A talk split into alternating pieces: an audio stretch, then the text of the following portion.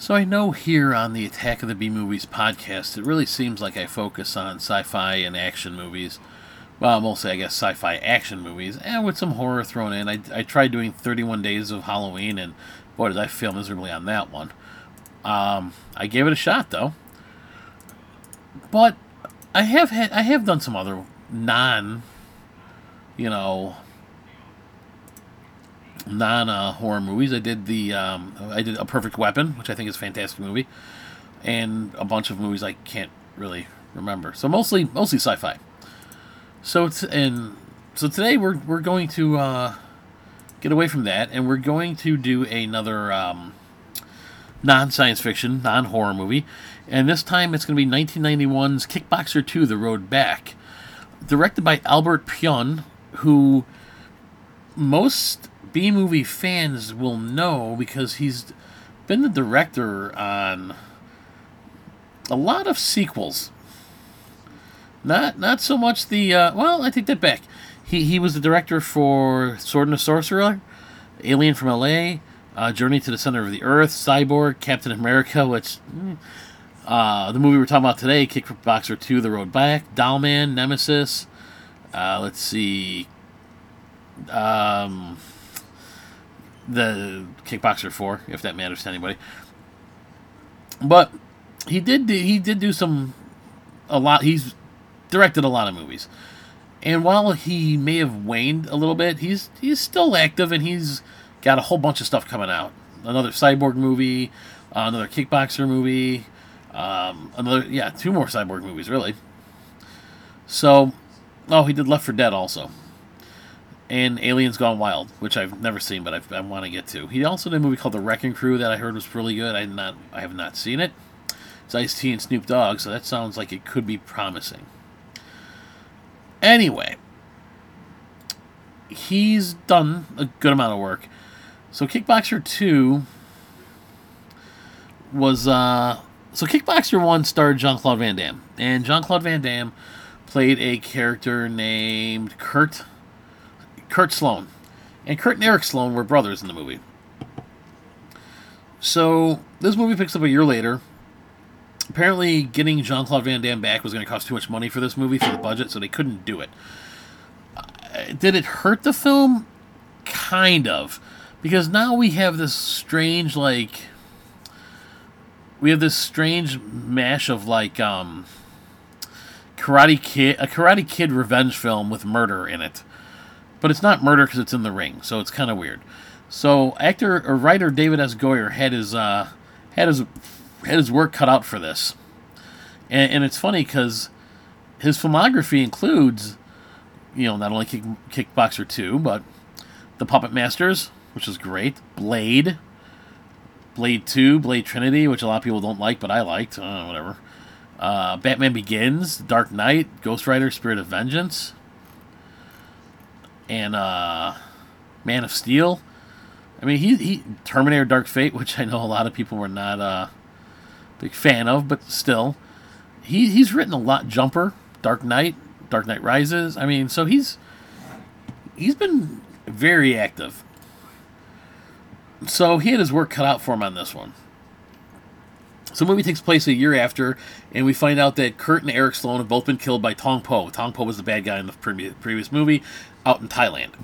So David Sloan is their brother, we find out. I don't remember if they even mentioned the David Sloan in the first movie. Whatever. He's a life surviving brother. He's struggling to keep the family's LA kickboxing gym afloat. Kickboxing gym afloat. He's offering free kickboxing lesson to, lessons to kids. He's demonstrating techniques, and one of the, one of these favorite famous for uh, famous for is the Rock in the River or Rock in the River. Um, it allows him to defend while he's blindfolded he doesn't compete anymore, especially since he found out his brothers have been killed. So he doesn't want to compete. He doesn't want to, you know, fight. But you know, the financial problems keep mounting, and he needs money to keep the gym afloat. He doesn't know what he's going to do, so he decides to fight for another, um, a new kickboxing organization. And this one, of course, is run by a crooked promoter because it's a martial arts film from the 80s and 90s, and they the organizations were always run by crooked promoters. So it's a bit of a surprise to everybody when he makes a comeback. And it turns out that Tong Po who was defeated by his brother Kurt a year, you know over a year ago and then killed him, wants to uh, face off against David and regain the honor he lost losing to Kurt. Although realistically, you, you so you lost to Kurt and you killed him and his other brother. I I don't think just winning in the ring is going to bring back your honor, right? Because you're like, oh, I lost. Well, fuck this. I'm going to kill somebody. Eh, yeah, whatever. So, um, David announces that he's going to retire after the after the bout he's fighting, and when Po hears this, he gets infuriated, and he um, sends has his manager hire some gangbangers or some thugs to uh, burn down the gym. So they burn down the gym. David gets hurt, and one of the one of his new students, one of his young students, gets killed in the fire. Somehow, this guy is never arrested or brought to justice. Eh, whatever. So David's in the hospital. He's visited by Jean Shao. Jean Shao was the guy that trained Kurt, his brother, which was played by um, the muscles from Brussels, Jean Claude Van Damme, when he was in Thailand. So at this point, David's done. He's like, you know, I, I did what I did what I thought I was going to do to save the save the gym, and this is what happens. I'm done. I want nothing to do with you. Get the hell away from me. So over time, he finally says, okay, fine. He, the guy wants to help nurse him back to health and train him, so he's like, okay, fine. So while this is going on, David has um, a, a, student named Brian Wagner.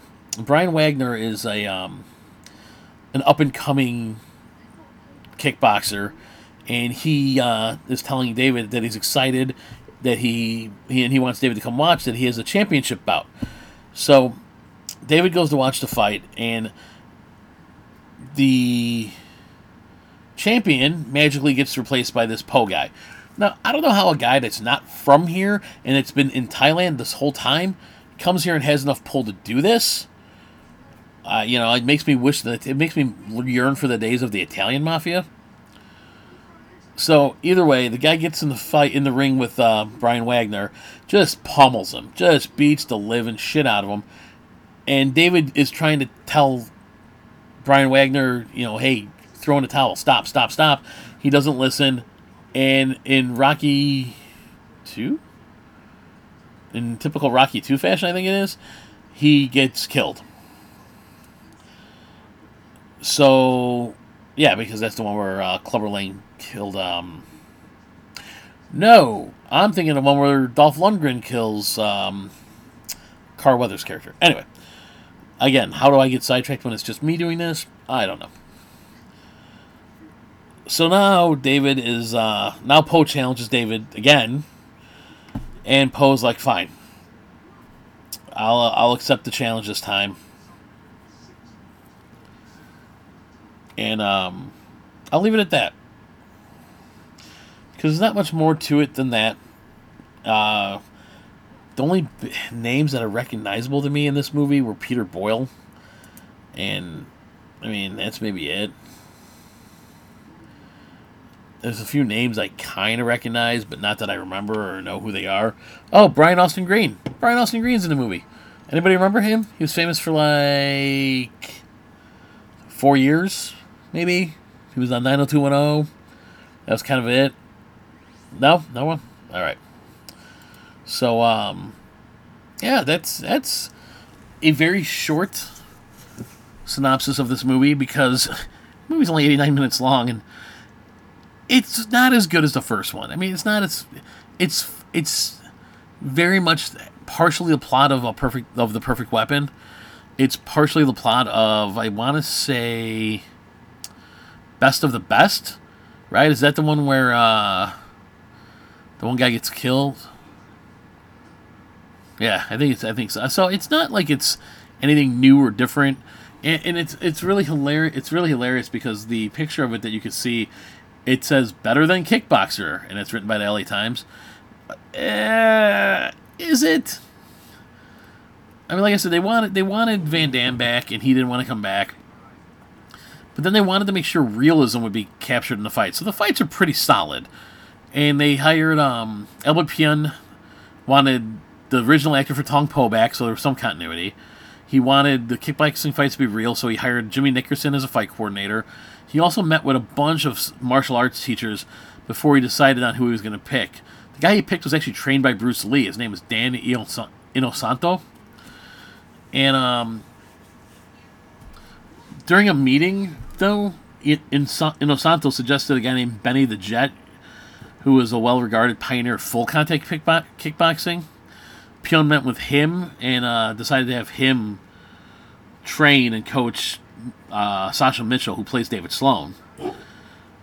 So he wanted Mitchell to really have the, the skills to make it look right. So, you know, I guess it, uh, I guess that looked good. I mean, the fight scenes were fine.